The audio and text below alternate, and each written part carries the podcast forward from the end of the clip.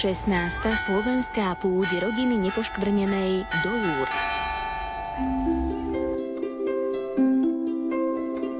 Putujte duchovne spolu s nami do tohto svetoznámeho pútnického mariánskeho miesta prostredníctvom nášho vysielania a podporte nás svojimi modlitbami.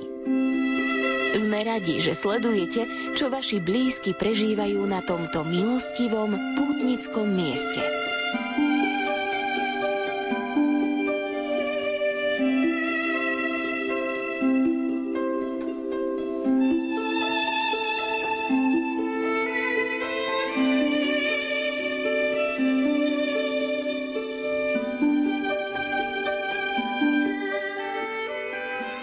Požehnané sviatočné nedelné popoludnie, milí poslucháči, hlásime sa z Lúrského francúzského rozhlasového štúdia domov na Slovensko, aby sme vám ponúkli ďalší z priamých prenosov a to je Eucharistická adorácia a požehnanie chorých. Tento priamy prenos realizujú majster zvuku Marek Rimóci, Majster zvuku Peter Ondrejka v Banskej Bystrici, no a sestra Bronislava Kráľová a Pavol Jurčaga. Sestra Bronislava prajem požehnané a príjemné nedelné popoludnie.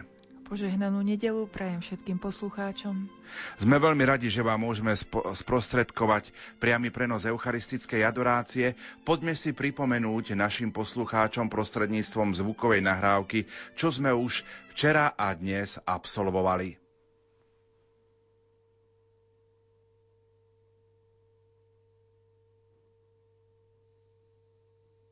Včera podvečer sa pútnici stretli na Svetej Omši v Ružencovej bazilike. Hlavným celebrantom bol trnavský arcibiskup Ján Oroš. V homílii sa prihovoril Dušan Monček, kňaz z Dolnej Tižinej. Myslím si, že toto je taká veľká túžba aj Pani Márie, že aby nás ona naozaj privádzala vždy k svojmu synovi eucharistickému, ktorý je prítomný medzi nami stále v Eucharistii aby nás aj Pana Mária vždy znovu a znovu upriamovala na Ježiša. Nie na ňu samú, ale na Ježiša. Večer nechýbala ani Mariánska ružencová procesia. Veriaci z celého sveta sa modlili radostný ruženec. Zaznela tam aj Slovenčina. Zdravá z Mária, milosti plná, Pán s Tebou, požehnaná si medzi ženami a požehnaný je plod života Tvojho Ježíš. Dnes do poludnia boli Slováci účastní na Medzinárodnej Svetej Omši. Jedna z prozieb zaznela opäť aj v Slovenčine.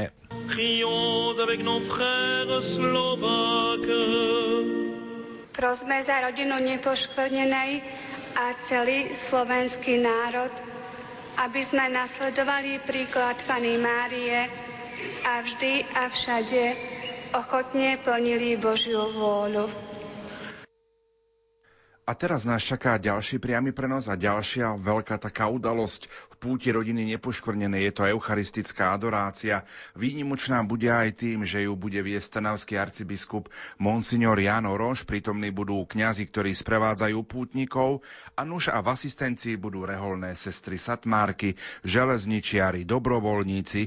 Takže bude to ako keby taká naša eucharistická procesia a sme radi, že vám ju môžeme sprostredkovať. Poďme si trošku povedať pár slov aj k eucharistickým procesiám, požehnaniu chorých a adorácií. Prvá výslovná procesia v liturgickom zmysle bola v Lurdoch pri príležitosti požehnania sochy Pany Márie v jaskyni zjavení 4. apríla 1864. Bola to odpoveď na priamu žiadosť Pany Márie prichádzať tam v procesii. Za prítomnosti biskupa sa tam vtedy zhromažilo vyše 10 tisíc veriacich. Sprievod vtedy vyšiel z farského kostola, prechádzal ulicami mesta a zhromaždil sa pred jaskyňou zjavení. Prvý raz vtedy zaznelo zvolanie, ktoré sa v Lurdoch udomácnilo. Lurdská Pana Mária, oroduj za nás. Po prvej púti sa rýchlo množili a rozhojňovali ďalšie, najskôr z okolitých obcí, až sa napokon stali jedinečným javom. Narastajúci počet pútnikov, prechádzajúcich mestom, začal ochromovať jeho život. Úpravy, ktoré medzi tým prebiehali v okolí jaskyne zjavení, čo skoro umožnili, aby sa procesie konali v týchto priestoroch. Od požehnania krypty a najmä Po dokončení baziliky nepoškvrneného počatia sa v Lurdoch udomácnili ďalšie zvyky. Spontánne sa vytvorilo spojivo medzi miestom, kde sa uchovávala Najsvetejšia sviatosť a jaskyňou zjavenia. Celebrant prinášal Eucharistiu, aby ňou požehnal chorých zhromaždených pred Masabielskou jaskyňou. Počas Eucharistického kongresu v júni 1886 na ktorom sa zhromaždilo 90 tisíc pútnikov, prechádzala procesia ešte len navrhnutými priestormi pred Svetiňou. Počas francúzskej národnej púte 22. augusta 1888 mnohí veriaci nasledovali v sprievode z baziliky k jaskyni so zapálenými sviecami Najsvetejšiu sviatosť. Práve počas tejto procesie, sprevádzanej nadšenými zvolaniami Kristovi, prítomnému v Eucharistii, sa udialo prvé eucharistické uzdravenie. Dievčina Nina Kin, ktorá mala kyselinou spálenú pravú nohu, sa náhle uzdravila.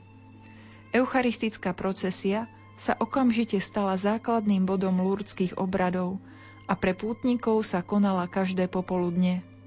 Dnes prebieha taktiež popoludní v období od apríla do októbra. Zvyčajne sa začína pod oltárom nazývaným vélum, zakrytým stanovými plachtami, naznačujúcimi vélum na monštrancii. Nachádza sa na prérii Veľkej lúke oproti jaskyni zjavení. Procesia začína krátkou adoráciou a pobožnosťou. Potom zástup s najsvetejšou sviatosťou pod baldachínom prechádza mostom a promenádou a končí v bazilike Pia X.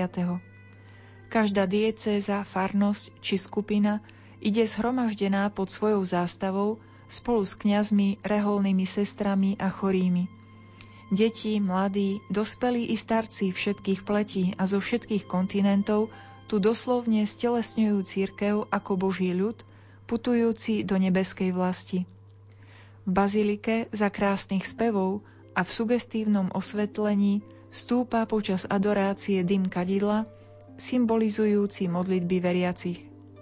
Zdravých za chorých a chorých za zdravých i za svoje uzdravenie.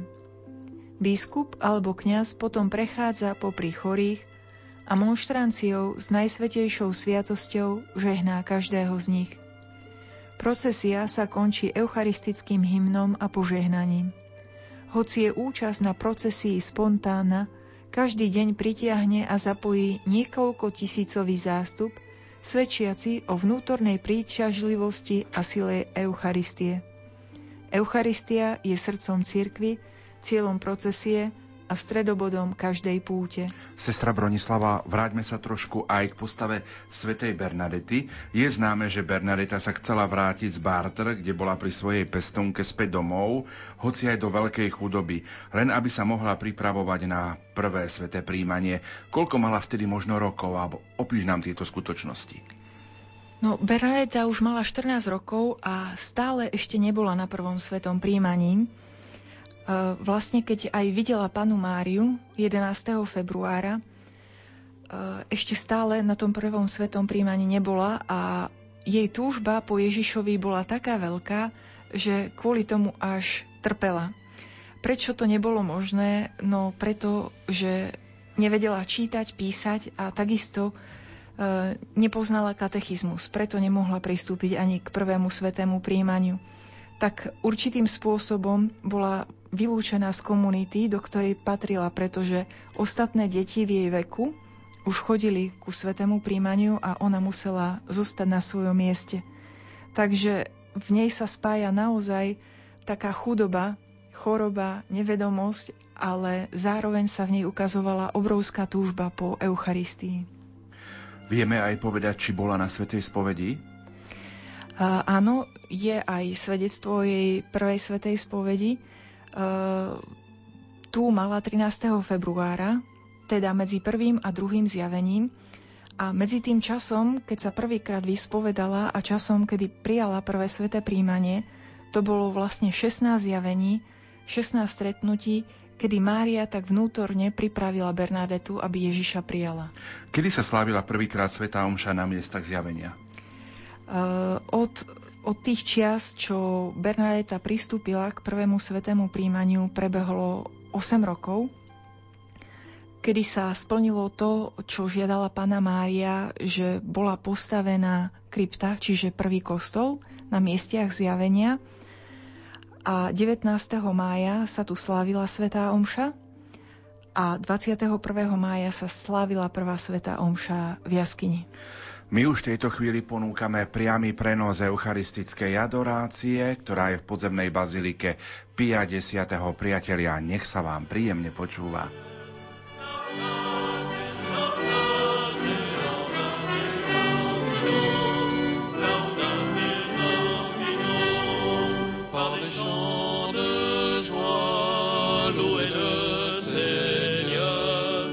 sonner de la trompette pour le mois nouveau, quand vient ce jour de fête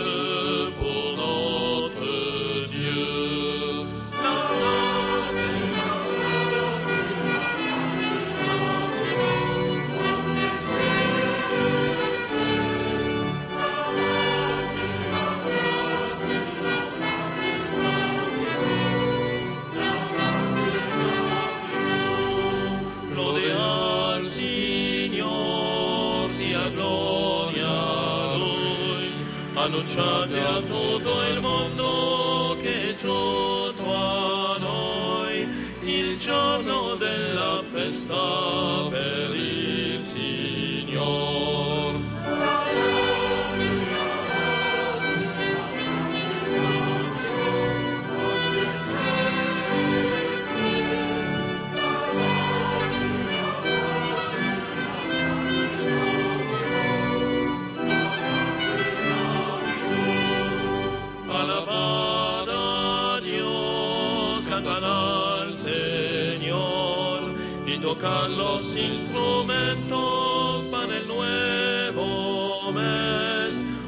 pues es día de fiesta de nuestro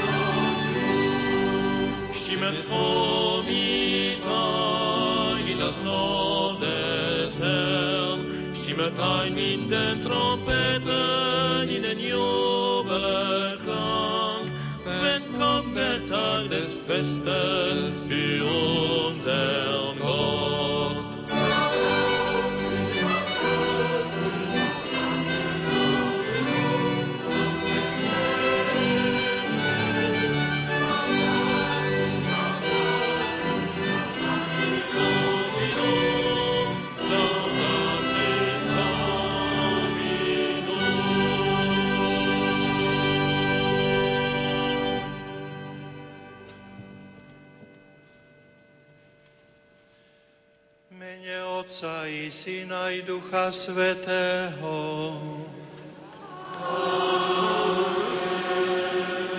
Pokoj s vami.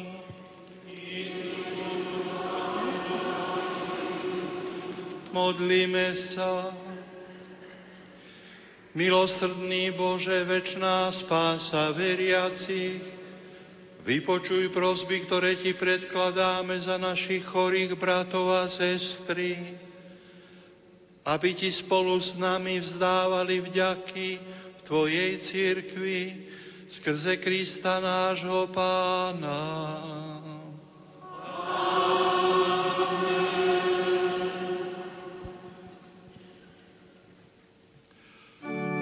Alléluia, Alléluia, Alléluia.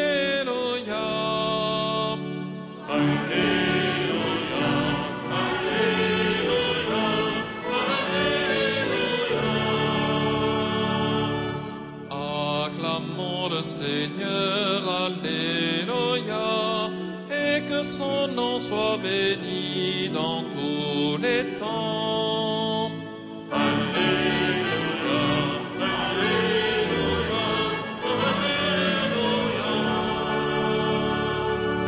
Lobt ihr Völker den Herrn, Halleluja. Preiset den Namen des Herrn zu jeder Zeit.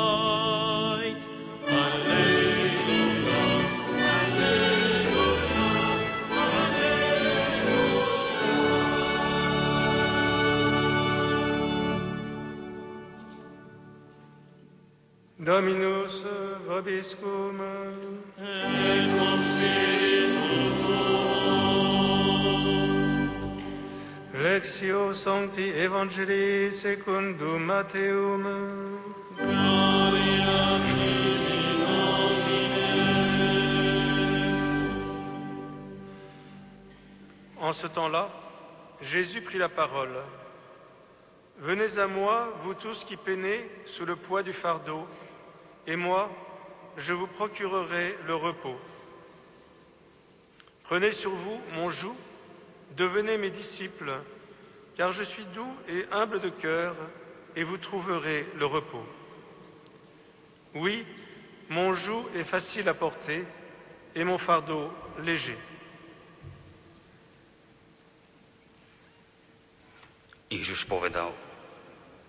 Poďte ku mne všetci, ktorí sa namáhate a ste preťažení, a ja vás posilním. Vezmite na seba moje jarmo a učte sa odo mňa, lebo som tichý a pokorný srdcom a nájdete odpočinok pre svoju dušu. Moje jarmo je príjemné a moje bremeno ľahké.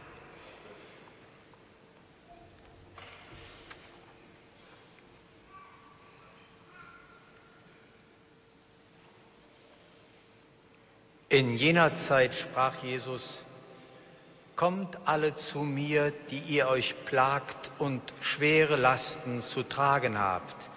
Ich werde euch Ruhe verschaffen. Nehmt mein Joch auf euch und lernt von mir, denn ich bin gütig und von Herzen demütig. So werdet ihr Ruhe finden für eure Seele, denn mein Joch drückt nicht und meine Last ist leicht. We give thanks to the Lord for he is good. His loving kindness endures eternally.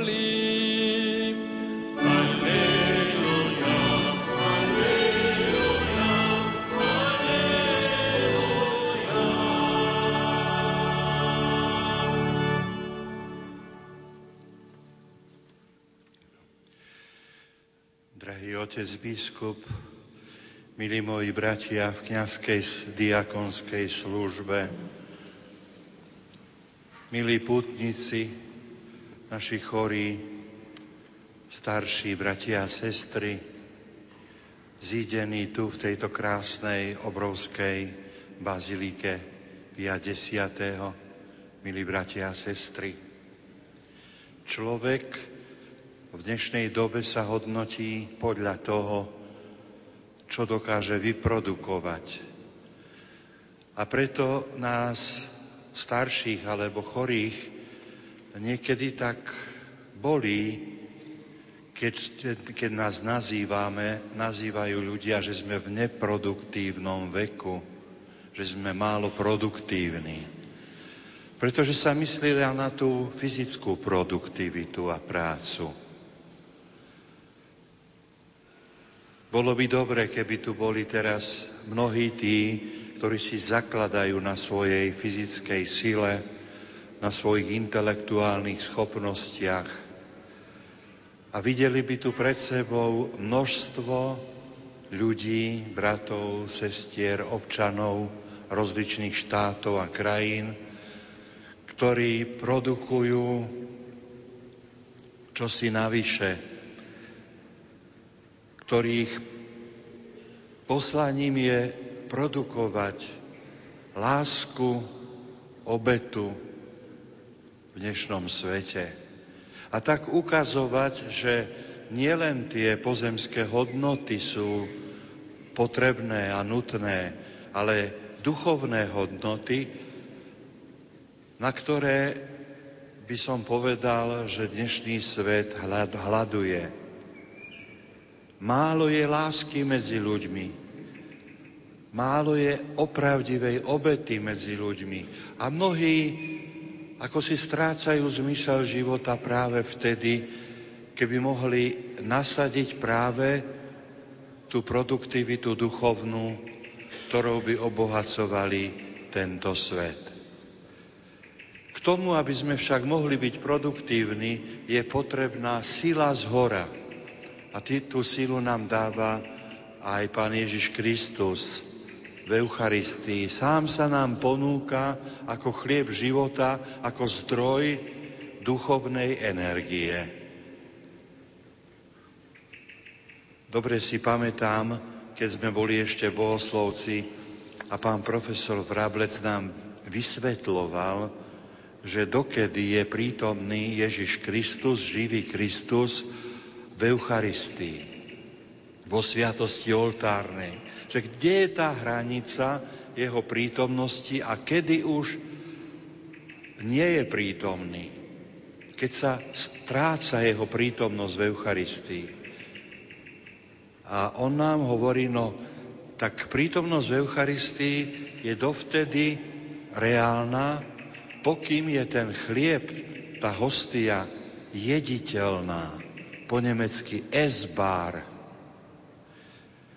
keď už nie je jediteľná tá čiastka tej Eucharistie, keď už sa nedá považovať za pokrm, tak Kristus už prestáva byť prítomný v Eucharistii. Teda keď je ten chlebík, tá hostia plesnivá, keď už sa začína rozkladať, hniť, tak už nie je prítomný Kristus v Eucharistii.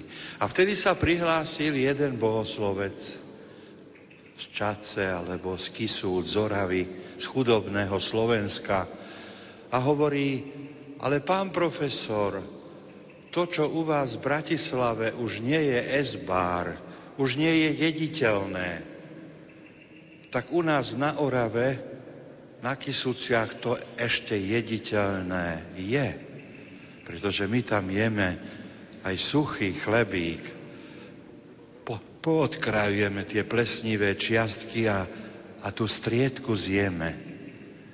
Drahí bratia a sestry, nás to všetkých má pozbudzovať k tomu, aby tá naša úcta a vzťah k eucharistickému Kristovi bol takýto. Aby sme nakladali s Eucharistiou tak, ako sa patrí. Jednak pri príjmaní, aby sme boli dôstojne pripravení na prijatie Ježiša Krista vo sviatosti oltárnej dobrou, svetou spoveďou. Aby sme nezanedbávali duchovný život, sviatosť pokánia, pretože sú také krajiny, kde už vôbec veriaci ani katolíci nepristupujú k e, sviatosti pokánia, zmierenia, ale smelo príjmajú eucharistického Krista. To je znak toho, že si dostatočne nevážia, nectia Krista v Eucharistii. Nepovažujú za potrebné urobiť mu trón vo svojom srdci, vo svojej duši, ktorý by mal byť dôstojný. A potom zo strany kňazov je veľmi dôležité, aby sme túto eucharistickú úctu vyjadrovali nielen pri takýchto slávnostiach, keď vykladáme Eucharistiu na oltár v nádhernom slnku monštrancie, ale aj keď nesieme ku chorým Eucharistiu, sviatosť oltárnu, aby si kňazi nedávali do zadného vrecka Eucharistiu a utekali ku chorému ale sú na to liturgické nádoby, ktoré je potrebné používať. Možno, že pre mnohých je to nie, niečo necelkom jasné a preto na záver ešte poviem jeden príklad, ktorý som sám zažil a pre mňa na celý život zostal takým veľkým zážitkom. Navštívili sme s ministrantami Prahu a v Prahe, viete, je Loreta, pražská Loreta. Pri tomto kostolíku sa nachádza aj múzeum liturgických predmetov a nádob. Sú tam drahé kalichy a monštrancie. Tá najdrahšia a najkrajšia sa volá diamantové slnko. To obrovská monštrancia, ktorá je vykladaná diamantmi.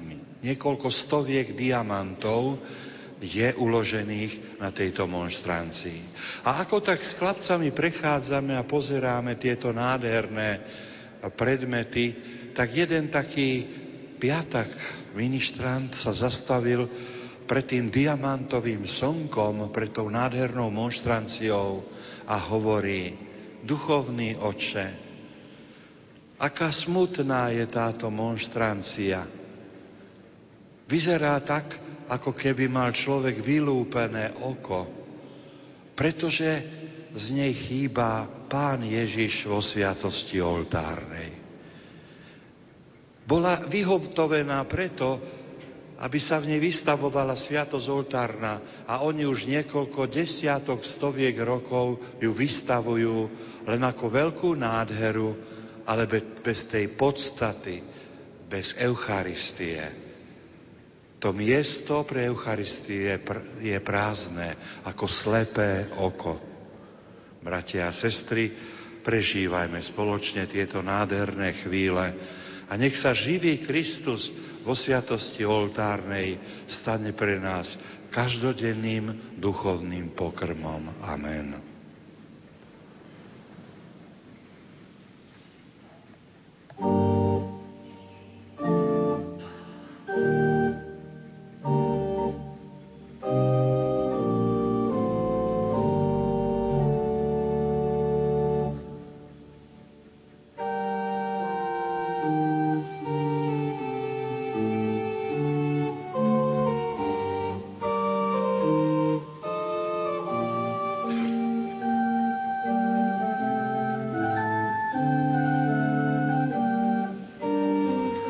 Trnavský arcibiskup Monsignor Jan Oroš spolu s asistenciou odchádza do bočnej kaplnky, aby priniesol do pozemnej baziliky 50. najsvetejšiu sviatosť oltárnu.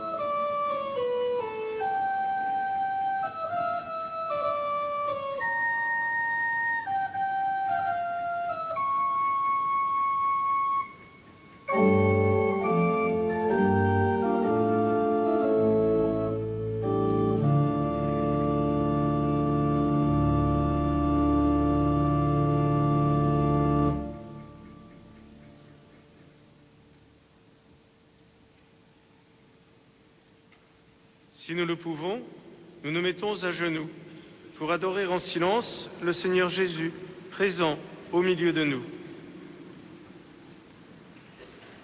Ak je to možné, klakneme si, aby sme v tichosti mohli adorovať Ježiša Krista, ktorý je tu prítomný medzi nami.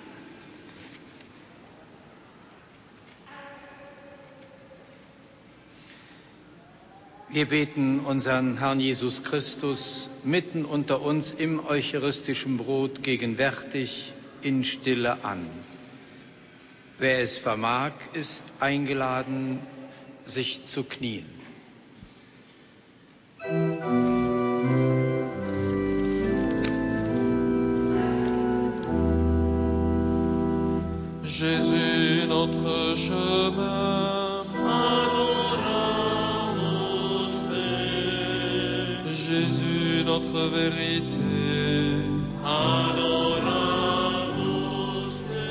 Ježišu, naša cesta, chválime ťa. Ježiš, naša pravda, chválime ťa. Ježiš, náš život, chválime ťa.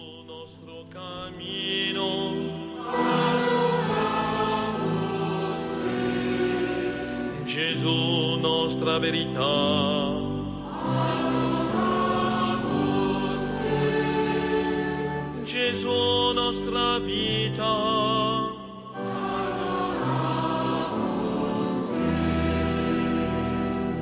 Jesús, nuestro camino.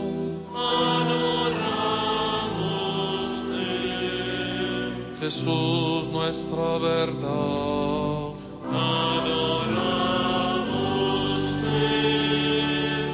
Jesús, nuestra vida.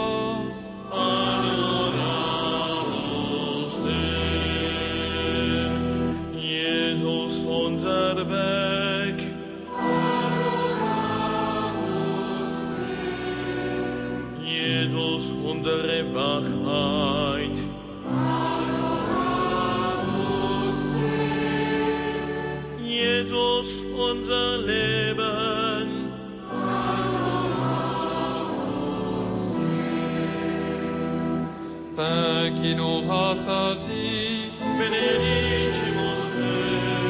Père qui nous réconforte, bénédicimus Te. Père des merveilles, bénédicimus Te. Brot, das uns erfüllt, Brot, das uns stärkt, wunderbares Brot.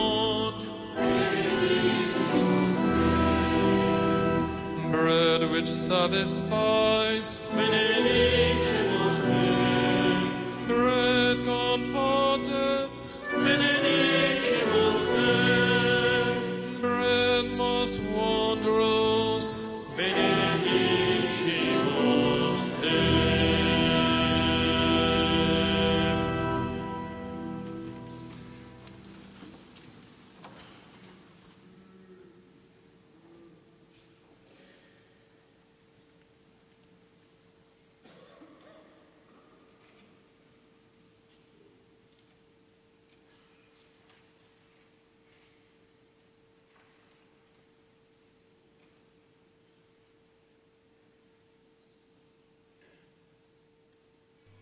Vo chvíľke ticha teraz prítomní pútnici, veriaci v podzemnej bazilike Pia X. adorujú eucharistického Krista. V duchu sa môžeme pridať aj my, milí poslucháči, ktorí nás počúvate doma na Slovensku alebo kdekoľvek vo svete prostredníctvom internetu a takto sa spojiť v adorácii a v tichej modlitbe, aby sme predniesli prosby nášmu pánovi a spasiteľovi, aby sme mu predniesli to, čo prežívame, to, čo nás trápi, to, čo nás bolí, to, z čoho sa tešíme, to, z čoho sa radujeme, všetky bolesti, žiale, radosti, aby bol Pán našim stredobodom života, aby nás prevádzal, aby nás chránil, aby nás viedol na ceste do neba. Je to také symbolické, že pútnici z rodiny nepoškvrnenej prišli do Lourdes ako pútnici na svoju 16. púť. Aj my v našom živote sme pútnici, putujeme do nebeskej vlasti a tak ako sme doputovali zo Slovenska do Lourdes, tak eh, chceme raz doputovať do Božieho kráľovstva. A Ježiš nám dal posilu. Tá posila je On sám prítomný v Eucharistii. Neslúbil nám, že nám zoberie bolesti, trápenia, choroby, kríže, ale slúbil, že ostane s nami. S nami až do konca sveta. A chce, aby sme ho prijali. Chce, aby sme ho hojne naštevovali, aby sme ho adorovali v Eucharistii, aby sme mu zdávali vďaku. Preto budeme už o niekoľko dní sláviť aj slávnosť Najsvetejšieho Božieho tela a krvi. Aby sme pánu Ježišovi poďakovali za to, že nám dal veľký dar Eucharistie. A Eucharistia to je dar Božieho milosrdenstva. To je niečo veľké, čo máme možnosť mať medzi nami a čo nás má posilňovať aj na našej ceste životom. A tak v týchto minútach ďakujme pánovi za to, že sme kresťania, že sme sa dali pokrstiť. Ďakujme aj za prvopríjmajúcich, ktorí v týchto dňoch príjmajú Ježiša prvýkrát do svojho srdca.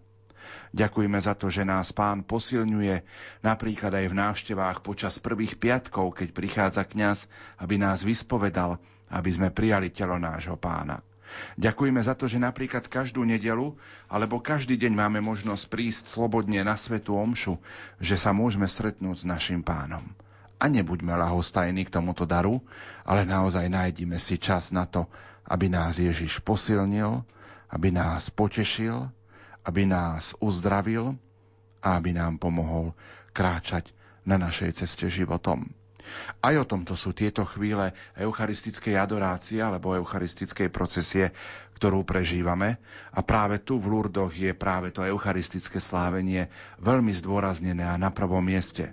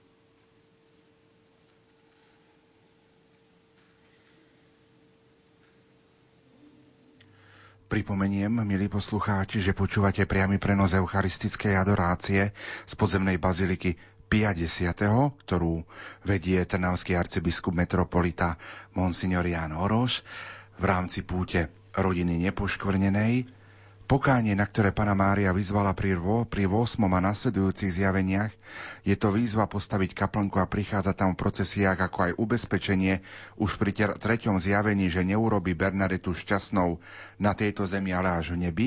To všetko patrí k základnému odkazu Lourdes a plne sa realizuje práve v Eucharistii. Potvrdzoval to aj emeritný pápež Benedikt XVI v posynodálnej exhortácii Sacramentum Caritatis o Eucharistii, keď ju nazýva ako prameň a vrchol života poslania cirkvi. A tak Eucharistia a pokánie. Keď Ježiš ustanovuje sviatosť Eucharistie, anticipuje a zahrňa obetu kríža a víťazstvo skriesenia. Súčasne sa zjavuje ako pravý obetovaný baránok prislúbený v ocových plánoch už od stvorenia sveta. Ježiš umiestnil svoj dar do tohto kontextu a tým zjavuje spásonosný význam svojej smrti a vzkriesenia, tajomstvo, ktoré sa stáva obnovujúcou skutočnosťou dejína celého vesmíru. A tak ustanovenie Eucharistie totiž ukazuje, ako sa táto smrť sama o sebe, násilná a absurdná, stala v Ježišovi tým najvyšším aktom lásky a definitívnym oslobodením ľudstva od zla. Eucharistia je aj stredobod církvy, chrámu a procesie. Eucharistia je konštitutívna pre samobytie a činnosť církvy. Preto sa v starokresťanskom vyjadrovaní tými istými slovami Corpus Christi označovalo telo, narodené z Pany Márie, eucharistické telo a ekleziálne Kristovo telo. Preto jednota a nerozlučnosť pánovho eucharistického tela zahrňa jednotu jeho mystického tela, ktorým je jedna a nerozlučná cirkev. Z tohto dôvodu sa každý veriaci pri eucharistickom slávení nachádza vo svojej cirkvi, teda v Kristovej cirkvi. Nuž napokon je to Eucharistia a väčšie šťastie.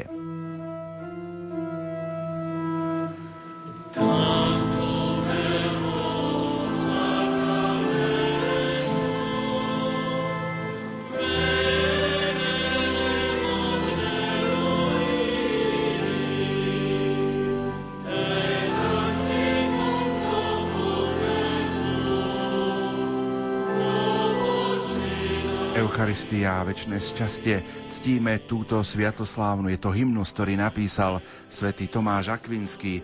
Hlavný celebrant tejto eucharistickej adorácie momentálne incenzuje sviatosť oltárnu a o chvíľočku bude požehnávať prítomných pútnikov a veriacich.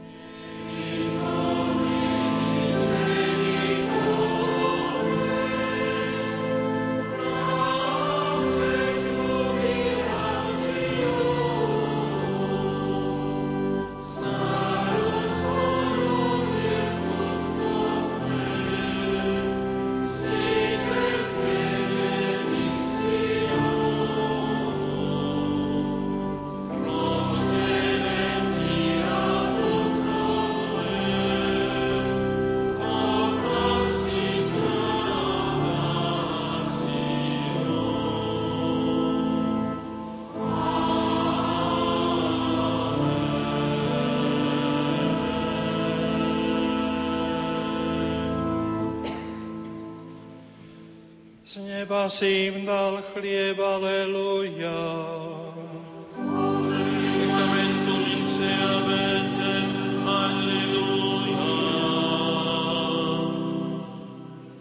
Modlíme sa, Pane Ježišu, v oltárnej sviatosti zanechá si nám pamiatku svojho umúčenia a zmrtvých vstania. Prosíme ťa, Pomáhaj nám uctievať tajomstvo Tvojho tela a krvi s takou vierou a láskou, aby sme vždy pociťovali účinky Tvojho vykupiteľského diela, lebo Ty žiješ a kráľuješ na veky vekov. Amen.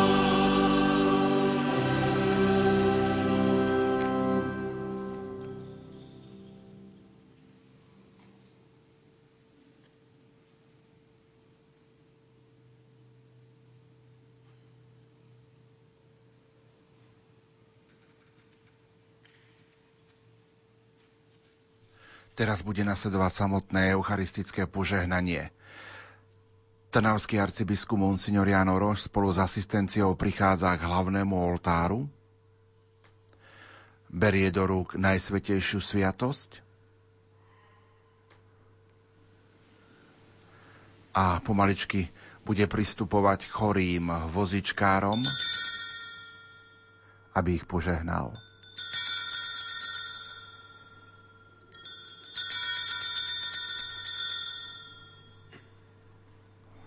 Seigneur, guéris-nous.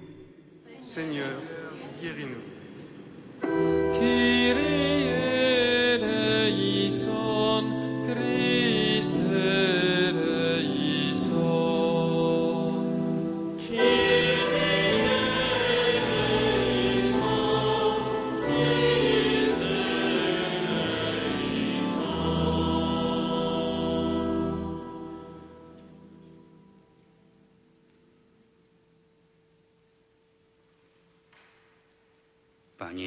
Uzdrav nás.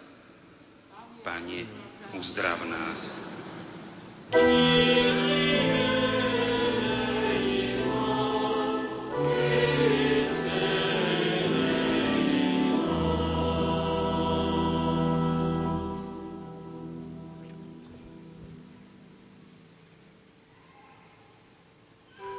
Je to dojímavá chvíľa, keď prichádza biskup pomedzi jednotlivé vozíčky a žehná prítomných chorých pútnikov.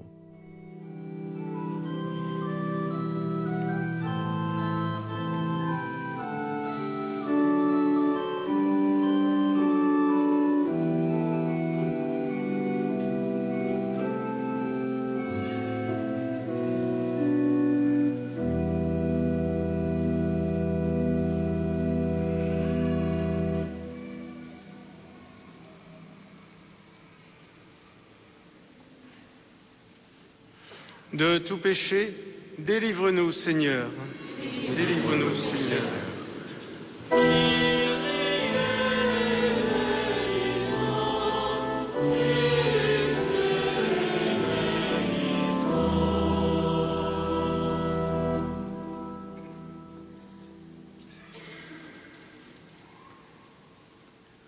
Každého trpenia osloboď nás, Pane. Osloboď nás, Pane.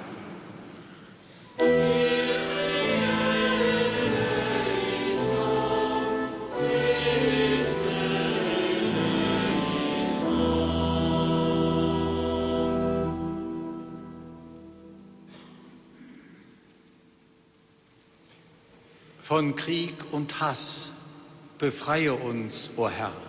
Befreie uns, o Herr.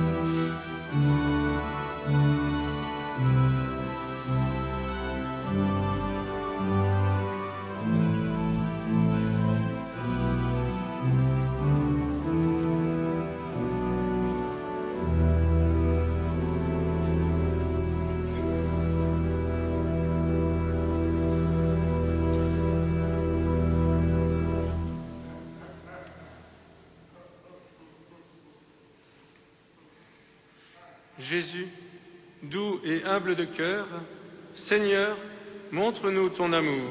Seigneur, montre-nous ton amour.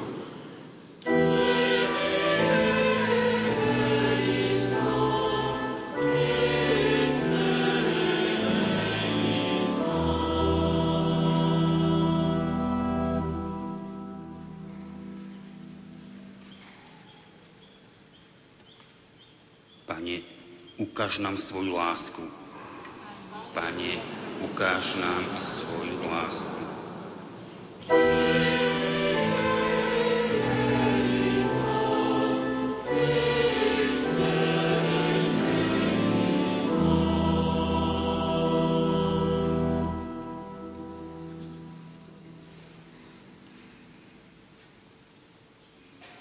Jesus, in unserer Kraftlosigkeit, Herr, zeige uns deine Liebe.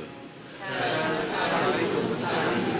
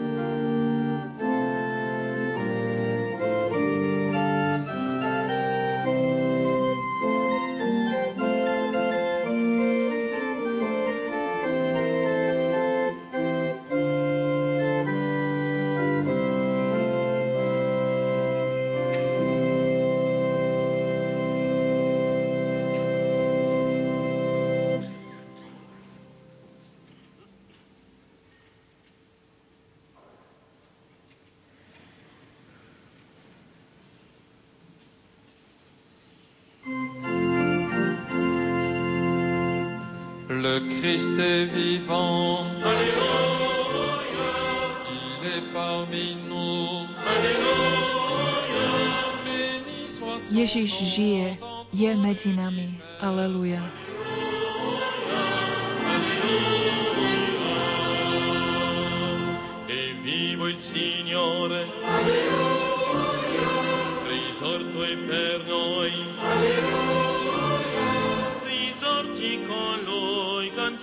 Il suo amore.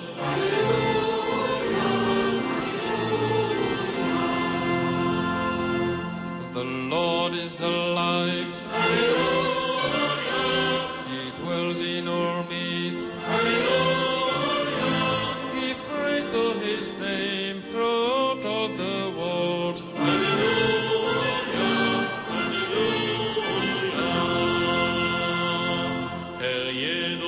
Du wohnst unter uns. Dir Jotzen wird zu, dir spricht alle Welt.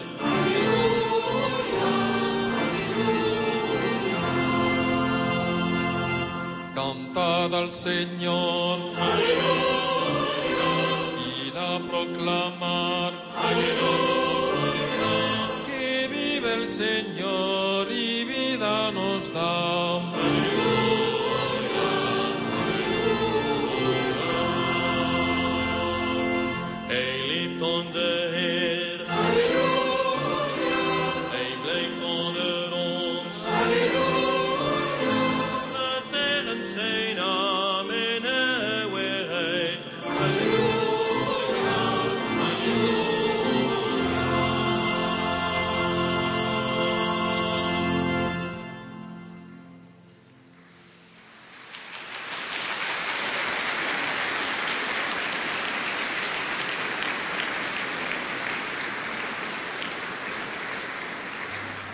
poslucháči, v tejto chvíli sa pomaličky končí eucharistická adorácia v pozemnej bazilike Pia X. Nuž môžeme povedať spolu so sestrou Bronislavou, že bola to taká dojímavá slávnosť, ako keby naša, lebo naši dobrovoľníci, lekári, asistencia, kňazi, otec arcibiskup, veľa slovenského textu, na čo sme nie zvyknutí a krásny orgán. Naozaj ten prekrásne doplňal celú tú atmosféru. Je to kráľovský nástroj, ktorý svojimi registrami dokáže vylúdiť úsmev, ale takisto aj slzy a keď ho ešte ovláda pán organista, tak je to naozaj hlboký zážitok. S pomocou Božov a na príhovor nepoškvrnenej je toto 16. slovenská púť rodiny nepoškvrnenej. Trošku som listoval v brožúre, ktorú sme dostali. Bola to rodina nepoškvrnenej v Lurdoch ako pútnici vo vlaku. Tak si predstavte, že už 7897 pútnikov počas tých uplynulých 15 pútí malo možnosť byť prostredníctvom týchto vlakových zájazdov v Lurdoch vlakových pútí je to naozaj veľmi krásne a veľmi dojímavé. Ako možno ľudia, s ktorými si ubytovaná v hoteli dnes, dnes rozprávali o medzinárodnej svetej omši, na ktorej boli prítomní? Tak e, bol to pre nich e, hlboký zážitok, práve tá možnosť e, počuť evanelium v rôznych rečiach, alebo takisto, čo my v rádiu nemáme možnosť vidieť, e, ide tam aj text, aby pútnici, keď aj nepočujú, mohli si prečítať e, evanelium alebo čítania v svojej reči. E, nádherný spev, ktorý nás dnes oslovil práve nejakej černovskej púte, bol to naozaj zážitok. Áno, tu sme ešte nemali možnosť počas týchto priamých prenosov uh, mať možnosť vidieť a hlavne počuť naši poslucháči. Spolu s nami v Lurdoch je aj riaditeľ Rádia Lumeny Juraj Spuchľák. Včera pred uh, Svetou omšou som ho nakrátko oslovil. Poďme si to vypočuť. S akými pocitmi si prišiel na túto 16. národnú púť rodiny nepoškvrnenej do Lourdes? Ako hovorí jej moto, tak hneď udrie človeku množstvo ľudí, ktorí sú jednoduchí. Ani nie tak zmýšľaním alebo rečou, skôr naopak sú to aj lekári, vysokoškolsky vzdelaní ľudia, sú to ľudia s rodičným stupňom vzdelania a predsa sú to tí, ktorí prijali Krista v sebe, cez kríž, ktorý nosia v druhých, cez kríž tých druhých a zároveň sa im usilujú slúžiť. Viete, každé ráno ísť človekom, ktorý nevládze ísť sám napríklad na rannú toaletu, je veľké seba zaprenie. A vo vlaku som mal možnosť opäť vidieť túto zlatú trpezlivosť ľudí a Ježišové oči, ktoré mali vo svojich očiach práve tí, ktorí sa o ostatných odkázaných na pomoc starali.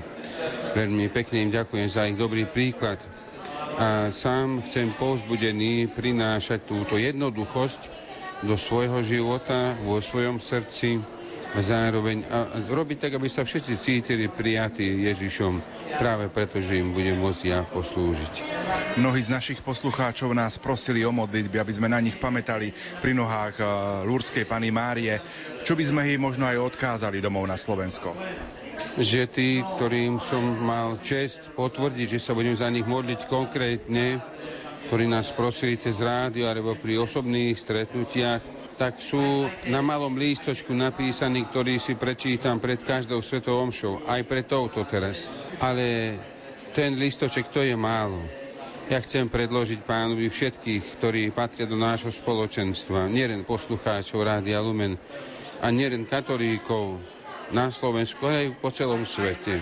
Preto predovšetkým vás, milí poslucháči, chcem pozdraviť a povedať, že budem teraz pri tejto svetelomši myslieť na vaše potreby, starosti i radosti, budúcnosť i minulosť, aby Pán požehnal svojou prítomnou milosťou všetko a objal to svojim nekonečným milosrdenstvom na orodovanie Pani Márie. Pán riaditeľ, čím to je, že Rádio Lumen sa zapája do týchto aktivít pomoci chorým a už niekoľko rokov prenáša priame prenosy z Lourdes? Ako to vnímajú samotní chorí, ktorí ostali doma na Slovensku? Chorí to vnímajú veľmi pozitívne, aj tí, ktorí už boli v Lourdoch, aj tí, ktorí sa tam chystajú, alebo aj tí, ktorí tam neboli a boli na iných putnických miestach pretože sa s nimi spájame. Aj preto, že prenáša rádio, prenáša modlitby chorých. Rádio prenáša modlitby za chorých, rádio prednáša modlitbu Božej Matky, ktorá sama vzývala svetú Bernadetu, aby sme ju prosili rúžencom o všetky milosti, ktoré môžeme ešte dostať navyše okrem, alebo, alebo akoby ku návrh ku tým všetkým, ktoré sme dostali cez jej orodovanie. A čím je to? Tým, že ľudia v našej redakcii, duchovní otcovia, aj ty otec Pavol, aj iní, sa staráte o to, aby Rádio Lumen malo blízko k trpiacim ľuďom. Ja takéto aktivity viem Možno nie celkom to ocení Boh, ale chcem ich oceniť najmä svojim prístupom a e, ochotou vybaviť cestičky, keď sa na nás obrátia zatvárky, tak urobím všetko preto, aby sme mohli ísť. A potom aj tá ochota technikov prísť tu na tieto dni a poslúžiť svojou prácou.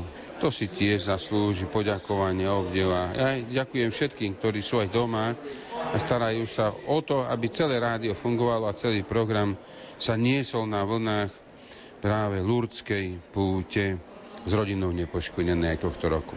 Chcel som ešte doplniť myšlienku Eucharistia a väčšie šťastie. Človek je stvorený pre pravé a väčšie šťastie.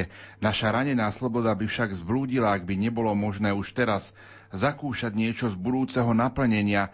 Napokon každý človek potrebuje orientáciu na posledný cieľ, aby mohol kráčať správnym smerom. Táto najvyššia méta je v skutočnosti sám Kristus Pán, víťaz nad hriechom a smrťou, ktorý sa pre nás stáva osobitným spôsobom prítomným v eucharistickom slávení, lebo eucharistická hostina prichádza na pomoc našej slobode pútnikov.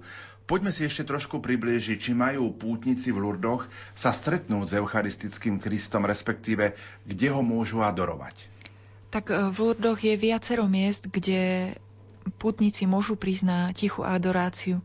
Je to napríklad krypta pod bazilikou nepoškvrneného počatia, už spomínaná bočná kaplnka v podzemnej bazilike 50 a výslovne adoračná kaplnka, kde je vystavená sviatosť oltárna počas celého dňa, je adoračná kaplnka vedľa kostola svätej Bernadety. To je sviatosť oltárna uložená v ako keby zlatom stĺpe, ktorý symbolizuje ohnivý stĺp, ktorý sprevádzal Izraelitov na púšti a je celá postavená tak, že nám pripomína stánok stretnutia, ktorý stával ešte Mojžiš pre e, archu zmluvy. Takto nás tá Eucharistia nám ukazuje, že je naozaj naplnením starého zákona a Kristus je pre nás ten, ktorý nás vedie cez náš život.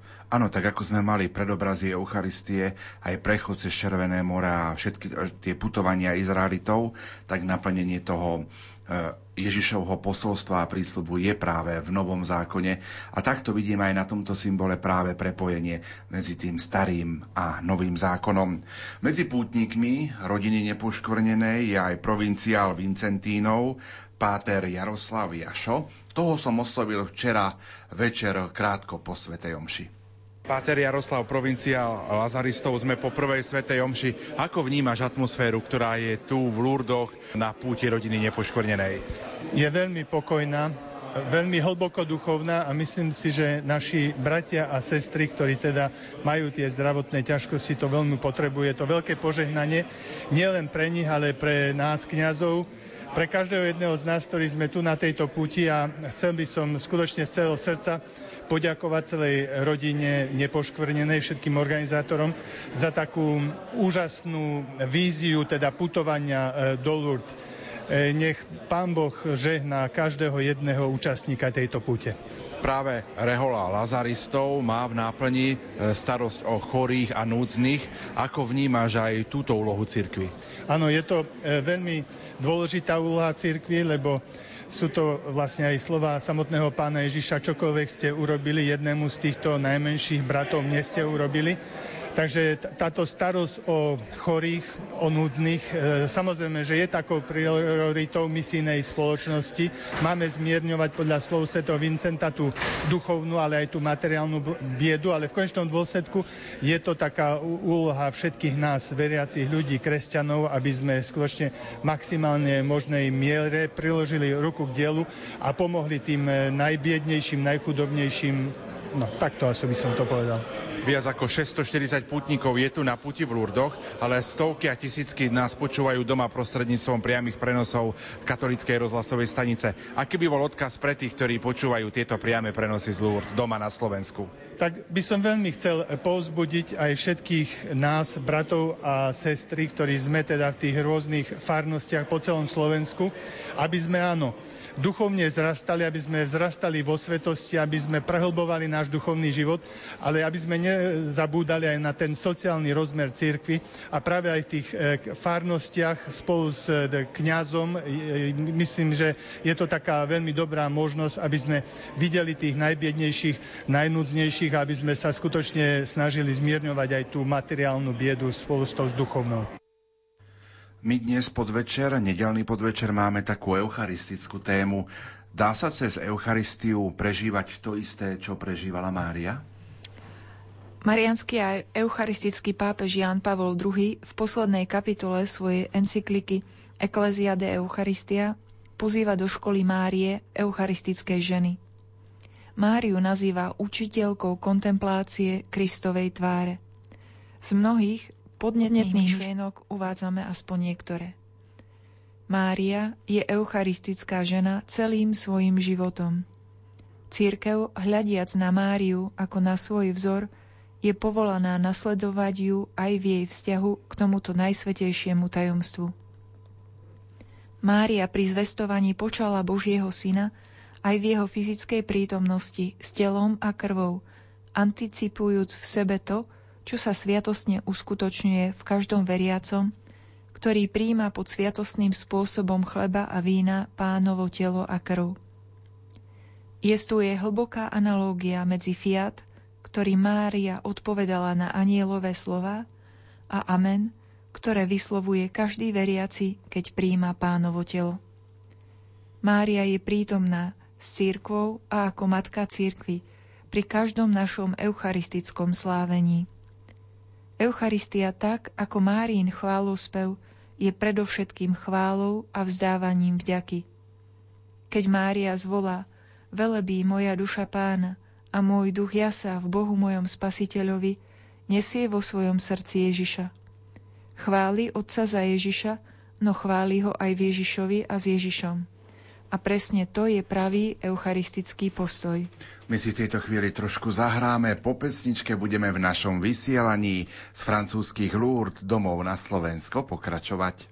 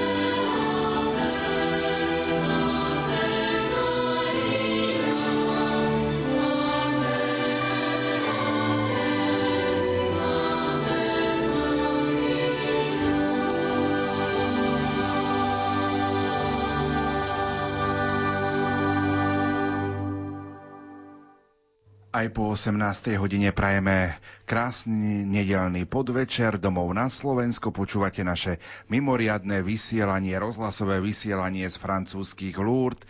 Dnes večer neponúkneme priamy prenos Svetej Omše, nakoľko sme ju vysielali do poludnia, bol to priamy prenos medzinárodnej Svetej Omše, ale dnešné pobedie venujeme Eucharistii. Sestra Bronislava, vieme trošku pár slov povedať aj k téme práve Svetá Bernadeta a Eucharistia? Ako sme už predtým povedali, Bernadeta veľmi túžila prijať prvé sveté príjmanie a na, nakoniec sa jej to podarilo, že bola pripravená prijať sveté príjmanie a pri tej príprave jej veľmi pomohli aj stretnutia s panou Máriou. A to, že Eucharistia bola stredobodom jej života, sa ukázalo aj potom, keď zjavenia samotné skončili, Bernadeta vstúpila ku sestrám milosrdnej lásky z Never a opustila miesto zjavení, ale nadalej žila z Eucharistie. Aj keď mnohí zazerali, dá sa povedať, na Bernadetu, že prečo práve jej sa zjavila Pana Mária, svojim životom neustále preukazovala lásku tým, ktorí boli okolo nej a túto lásku čerpala práve z Eucharistie. My si v tejto chvíli vypočujeme aj homíliu, ktorú mali možnosť počuť veriaci na prvej svetej omši. To bolo včera podvečer o 17. hodine v Ružencovej bazilike. Túto svetú omšu sme nevysielali v priamom prenose, preto vám ponúkame slova dôstojného pána Dušana Mončeka, ktorý je farár pôsobiaci v Dolnej Tižine a tá jeho homília bola aj takým svedectvom pre prítomných pútnikov, tak verím, že bude svedectvom aj pre vás milý otec arcibiskup, milí spolubratia, kňazi, milé sestričky, milí pútnici z rodiny nepoškvrnenej a tiež milí poslucháči, ktorí nás počúvate cez rádio Lumen. Keď som začínal svoju kňazskú službu, hneď na začiatku tejto služby som mal takú zaujímavú skúsenosť. Bol som učený ako kaplán do farnosti Čaca, a tam sme mali aj na starosti aj nemocnicu, ako kapláni sme sa tam striedali. A v tej nemocnici, keď sme tam slúžili, chodili sme, vyslovali sme tam sviatosti, sviatosť zmierenia, sviatosť pomazania chorých a v nedelu sme tam mávali sveté omše. Veľmi ma tam zaujalo práve to, že v tej nemocnici, keď sme mali svetú omšu, tak tá sveta omša bola trošku taká iná čím bola iná. Iná bola tým, že všetci tí ľudia, ktorí prichádzali na túto svetu omšu a väčšinou to teda boli chorí, ktorí boli v tej nemocnici, tak veľmi pekne a hlboko tú svetú omšu naozaj prežívali. A ja ako kňaz, mladý kňaz, som to veľmi silno vnímal. A vtedy som si uvedomil, že naozaj je to dosť taký podstatný rozdiel, že keď prichádzame na Svetu Omšu len tak nejak zo zvyku, alebo z tradície, alebo z povinnosti, a keď prichádzame na Svetu Omšu naozaj, pretože to my sami chceme. A chceme tú Svetu Omšu naozaj pekne a hlboko prežiť. No a niečo podobné, bratia a sestry, myslím si, že platí aj tu na vlúdoch. Vidíme, že naozaj na toto pútnické, starodávne pútnické miesto chodia tu ľudia z celého sveta a každý, kto tu prichádza, určite má taký nejaký dôvod, prečo tu vlastne ide a chce tu, chce tu niečo prežiť. Chce všetko to, čo tu sa deje, chce hlboko prežiť. A prichádza tu v tej nádeji a s tou pokorou a s tou prozbou, že naozaj na tomto milostivom mieste od Pána Boha niečo dostane. Že boh, boh mu dá tú milosť, ktorú práve teraz najviac potrebuje. A to je, myslím si, že také niečo úžasné, čo môžeme na týchto pútnických miestach vždy znovu a znovu zažívať. No a vieme, že Pána Mária sa zjavila na mnohých miestach a každé to putnické miesto má niečo také zvláštne, také charakteristické. A čo je také charakteristické vlastne pre, pre Lourdes. Keď sa tak nad tým zamýšľame, od e, počiatku, od Bernardety až po súčasnosť. Druhú vec, ktorú pána Mária hovorí, keď tu ľudia prichádzajú a pozbudzuje ich, že hovorím, umýte sa v prameni, alebo ponorte sa do prameňa. A toto sa tu deje, deje neustále, že my tu naozaj môžeme prísť a môžeme sa ponoriť do tohto prameňa, ktorý tu vytriskol. Ale čo je ten hĺbší zmysel tohto ponerenia, bratia a sestry? Ten hĺbší zmysel spočíva v tom, že Pána Mária veľmi túží, aby sme aj my mali čisté srdce. Aby sme sa očistili. Aby sme boli čistí, úprimní ľudia. Preto aj keď sa tu zjavila, tak a keď sa jej Bernadeta pýtala, kto je, tak vieme, čo jej povedala. Ja som nepoškvrnené počatie. Už v tomto samotnom názve je ukryté strašne veľa. Pána Mária veľmi túži po čistote nášho srdca. No a vidíme, že naozaj dnešný svet, pokušiteľ vlastne v dnešnom svete, čím zvádza mnohých ľudí. Práve je to oblasť nečistoty srdca. A keď toto vieme, tak vieme, kde je ten priestor, v ktorom sa odohráva ten hlavný boj. Na čo by sme si aj my dali, mali dať pozor. Ak chceme byť, byť naozaj mm, následovníkmi Ježišovými a ak sa chceme, aby nás naša Matička Božia viedla, tak musíme na tej, v tejto oblasti bojovať. Nevzdať ten boj. Vždy znovu a znovu prosiť o to. Ďalej vieme, že Pána Mária mala takú veľkú prozbu, keď povedala, že nech ľudia prichádzajú v procesiách, nech prichádzajú spoločne. Čo to znamená? Počul som také pekné, pekné vysvetlenie, ako to pána Mária zdôvodňuje túto jej prozbu. Prečo som vyslovila toto prianie? Prichádzajte v procesiách, lebo som chcela, aby všetky moje deti kráčali spolu, spojené modlitbou a láskou. Dnes sa môj protivník všetkými možnými spôsobmi pokúša rozdeliť vás, izolovať, popudiť jedného proti druhému.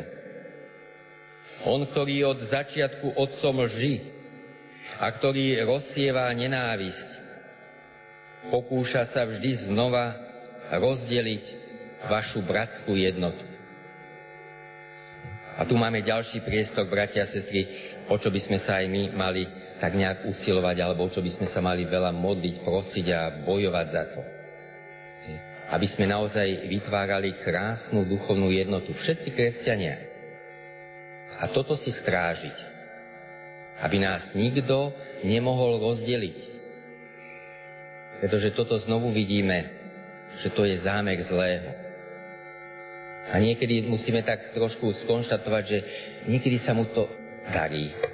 Že aj nás, samotných kresťanov, niekedy ten nepriateľ rozoštve, rozdelí nás do rôznych skupiniek. Jedni bojujú proti druhým, nevieme sa zjednotiť. A to je, to je jeho hlavný zámer. Keď sa mu to podarí, bratia a sestry, tak mm, nemáme žiaden vplyv. Nemôžeme nič, nič väčšie urobiť. Ale znovu si treba uvedomiť, že je to veľký dar a ja aj z mojej kniazkej skúsenosti po tých rokoch viem, že naozaj, že Pána Mária, to je, to je veľký dar od Ježiša, ktorá nás môže spojiť. To veľké znamenie pre dnešné časy. A ide o to, že aby sme si aj my ako kresťania, aby sme si tento dar od Ježiša nesmierne vážili a prijali ho s veľkou radosťou, vďačnosťou. A to, že naozaj Pána Mária sa toľkokrát zjavila z neba, prišla medzi nás a dáva nám rôzne posolstva, pozbudzuje nás, je vlastne takou prorokyňou týchto čias, tak to je naozaj úžasná vec, veľká vec. Len ide o to naozaj, do akej miery aj my si tie jej slova zoberieme k srdcu. Či sa nám ich podarí aj aplikovať. Či podľa nich budeme aj žiť. Alebo či to ostane len tak, kde si na povrchu. Pamätám si, mal som takú skúsenosť ešte po mládežníci sme raz e, išli na také ekumenické miesto do Téze, kde sa stretali mladí ľudia z celého sveta, rôznych e, kresťanských denominácií. A keď sme išli tam, boli sme v autobuse, celý autobus sme boli a boli sme tam teda rôzni kresťania, katolíci, aj naši odlúčení bratia. A keď sme nastupovali na túto cestu, tak niektorí hovorili, viete čo, nebudeme sa po ceste modliť rúženec, pretože sú s nami aj naši odlúčení bratia, aby, aby sme s nimi mohli vytvoriť takú jednotu. Budeme sa modliť nejaké iné modlitby, nejaké žalmy alebo niečo také. No a tak som povedal, tak dobre, no aby sme tú jednotu ako si nerušili, tak nebudeme sa modliť ruženec. No a potom sme mali takú zaujímavú skúsenosť, keď sme sa vracali už naspäť domov, tak na hraniciach sme stáli náš autobus a bola taká veľká poladovica, šmýkalo sa a autobus, ktorý šiel za nami, taký talianský autobus, narazil do nás zozadu, keď sme tam stáli. Rozbil nám zadné sklo, Teraz bola veľká zima, za chvíľu bola v autobuse veľká zima. A my sme ostali takí bezradní, čo teraz. Bol poškodený motor, šoféry volali domov na Slovensko, čo ako, tak slúbili, že príde ďalší autobus, ale že za 14 hodín. A teraz čo my tu budeme robiť 14 hodín? V tej zime. No a potom ako si sa to tak zohralo, že začali sme sa ten rúženec modliť. Ale predstavte si, že aj tí odlúčení bratia modlili sa s nami. A to bola úžasná skúsenosť tedy. A keď sme sa domodlili ten rúženec, predstavte si, tak zrazu, bolo asi ráno okolo 6 hodín, zrazu sme začuli zvony. Začali zvoniť zvony. Nedaleko bola taká dedinka nejaká a my sme išli za tými zvonmi hľadať pomoc a naozaj našli sme tam veľmi takých ochotných ľudí, ktorí nám boli pomo- ochotní pomôcť. Starosta miestny to tam hneď zorganizoval, poslal nám nejaké náhradné autobusy, doviezli nás do školy, tam sa o nás postarali. No a to bola taká moja úžasná osobná skúsenosť, že, že naozaj Nesmieme sa zdávať tohto krásneho a veľkého daru, ktorý nám Ježiš dal, Pani Márie. Aj všetko to, čo nám Pána Mária hovorí.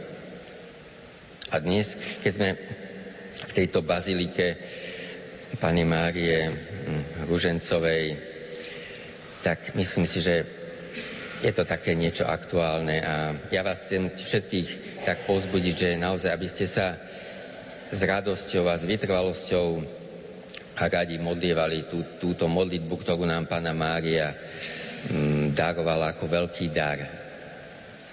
Je to veľký dar a keď sa vieme túto modlitbu, keď sa vieme v tejto modlitbe zjednotiť, tak je to veľká zbraň, ktorou, ktorou môžeme naozaj výťaziť nad všetkými tými úkladmi nášho nepriateľa. No a to je také dôležité, bratia a sestry. Vieme, že pokušiteľ, ten zlý, snaží sa všetko ovládnuť za pomoci tých silných, vplyvných, za pomoci médií hej, a myslí si, že v tom je jeho víťazstvo. Ale Pána Mária, všimte si, tá zase používa úplne inú skupinu, tá používa tých najchudobnejších, najbiednejších, jednoduchých ľudí, pokorných, úprimných. To je jej armáda. No a ja verím, že Pána Mária veľmi práve potom to túži, že aby sa táto armáda, ktorú má po celom svete, aby sa tak nejak prebudila, spojila, zjednotila. Aby sme naozaj s takýmto spôsobom postavili proti všetkým tým úkladom, ktoré na nás číhajú. A ešte jedno, jedno miestečko by som vám chcel odporučiť. Každý z nás máme možno nejaké také obľúbené miesto na týchto pútnických miestach. Na pred niekoľkými rokmi oslovilo jedno miesto, ktoré sa volá Pastierovňa. A je to také zaujímavé miesto, ktoré vybudoval jeden kňaz, ktorý, keď sa začalo putovať do Lourdes, snažil sa hneď na začiatku postaviť nejaké ubytovne pre tých najchudobnejších, pre tých, ktorí si nemohli dovoliť nejaké hotely a vybudoval také centrum, volá sa to San Pierre a v tomto centre dal postaviť presnú kopiu tzv. pastierovne, keď Bernadetka bola mladé dievča, pásala ovečky a keď bolo zlé počasie, tak mali postavenú takú akoby stodolu a v tej stodole, keď pršalo, sa schovali aj s tými ovečkami. A ten kňaz spravil presnú kopiu a spravil z toho kostol. Je tam aj Eucharistia. Je to kostol veľmi jednoduchý. Je to len kameň, drevo a slama. A je tam veľmi zaujímavý bohostánok, ktorý má tvar váh. A na tých váhach na jednej strane je zemegula, že celý svet, a na druhej strane je Eucharistia. A je tam napísaná taká krásna myšlienka, že ani celý svet nevy, nemôže vyvážiť váhu Eucharistie. Tak tak je Eucharistia dôležitá. A myslím si, že toto je taká veľká túžba aj Pani Márie, že aby, aby nás ona naozaj privádzala vždy k svojmu synovi eucharistickému, ktorý je prítomný medzi nami stále v Eucharistii. A preto všimnite si aj tu na v Lurdoch, všetko, všetka tá činnosť vždy vrcholí eucharistickou procesiou, to je vždy také vyvrcholenie každej tej slávnosti. Aby nás aj Pána Mária vždy znovu a znovu upriamovala na Ježiša. Nie na ňu samú, ale na Ježiša. A keď toto pochopíme, tak myslím si, že to nám tak pomôže a že práve toto nám pomôže potom naozaj vytvoriť takú skutočnú, pravdivú jednotu so všetkými ľuďmi keď toto pochopíme. Dobre, tak prosme aj za túto našu púť, aj za celé naše Slovensko, aj za všetkých nás kresťanov, aby sme naozaj všetko to posolstvo, ktoré nám Pána Mária stále odozdáva, aby sme to pochopili správne a aby sme to aj žili v našich každodenných životoch. Amen. Tak to boli slova Oca Dušana Munčeka, kňaza, ktorý pôsobí v Dolnej Tižine. 24 hodín po odznení tejto homílie si mala sestra Bronislava možnosť navštíviť túto pastierovňu. A áno, práve na podne tejto kázne som si povedala, už toľkokrát som bola v Lurdoch a nikdy som tam nebola, tak sme sa vybrali do mestečka Saint-Pierre, tak sa volá, ktorú ktoré založil jeden kňaz kvôli tomu, aby do Lourdes mohli naozaj prísť aj tí najchudobnejší, nemuseli si platiť drahé ubytovanie v hoteloch. A byť v tejto kaplnke bol pre mňa taký hlboký zážitok, že naozaj Kristovi v Eucharistii sa nevyrovná celý svet a aj také uvedomenie si, že tento kňaz podľa toho, čo tam bolo napísané, dokázal pomôcť aj mnohým obetiam druhej svetovej vojny alebo bývalým väzňom, aby sa navrátili späť do života, takisto podporoval misionárov v celom svete a čerpal tú silu práve z Eucharistie. A to umožnilo, ako tam bolo napísané, že napríklad poslal 3000 kufrov s potrebnými e, vecami na slavenie Eucharistie, kňazom, ktorí boli vo vojne. Tá sveta omša bola v Ružencovej bazilike, Je to takým zvykom, že väčšinou tú prvú svetovú omšu mávame v Ružencovej bazilike. Poďme ju trošku predstaviť našim poslucháčom. Hadam aj na rôznych tých fotografiách tá charakteristická stavba toho priečelia na tej esplanáde je práve z Ružencovej baziliky. E, áno, to je najčastejšia fotografia. E, táto Ružencová bazilika bola postavená pod vedením Pátra Sempe, bola slávnostne otvorená v roku 1889 a posvetená v roku 1901. Pápež Pius XI ju v roku 1926 povýšil na baziliku menšiu. Na tympanóne nad vchodom nepoškvrnená s dieťaťom Ježišom podáva rúženec svetému Dominikovi, ktorý rozšíril túto ľudovú zbožnosť. Vo vnútri sú veriaci sprevádzaní pri modlitbe mozaikami 15 bočných kaplniek, ktoré znázorňujú jednotlivé ružencové tajomstva.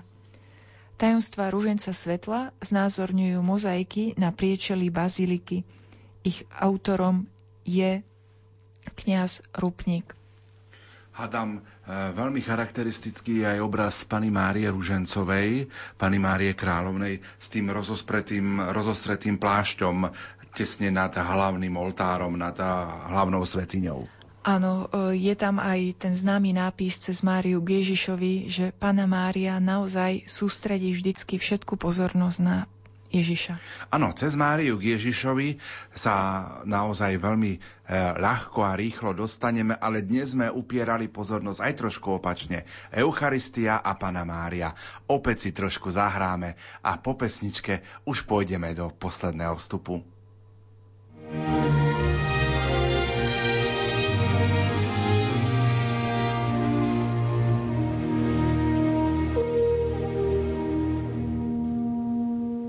Na stokrát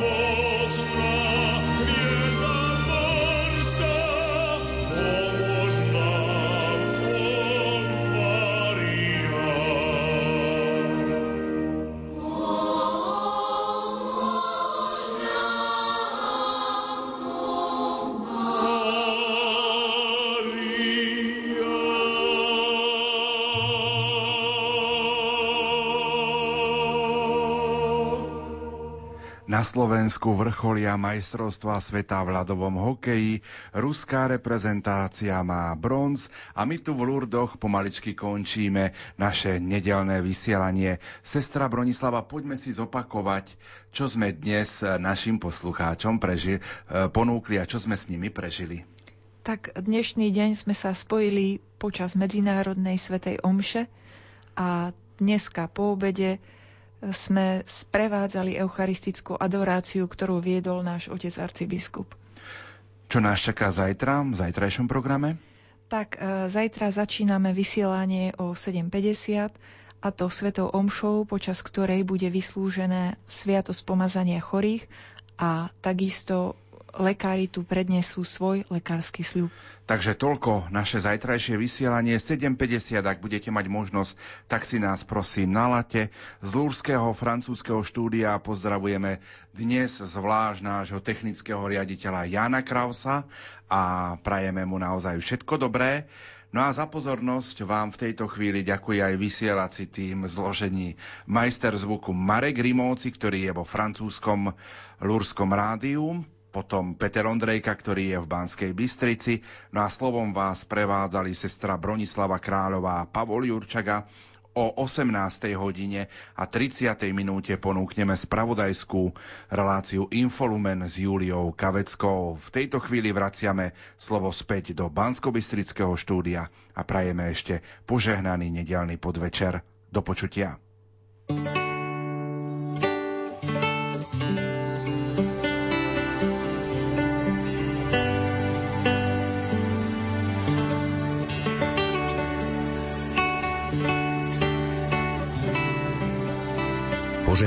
popoludnie z Rádiom Lumen.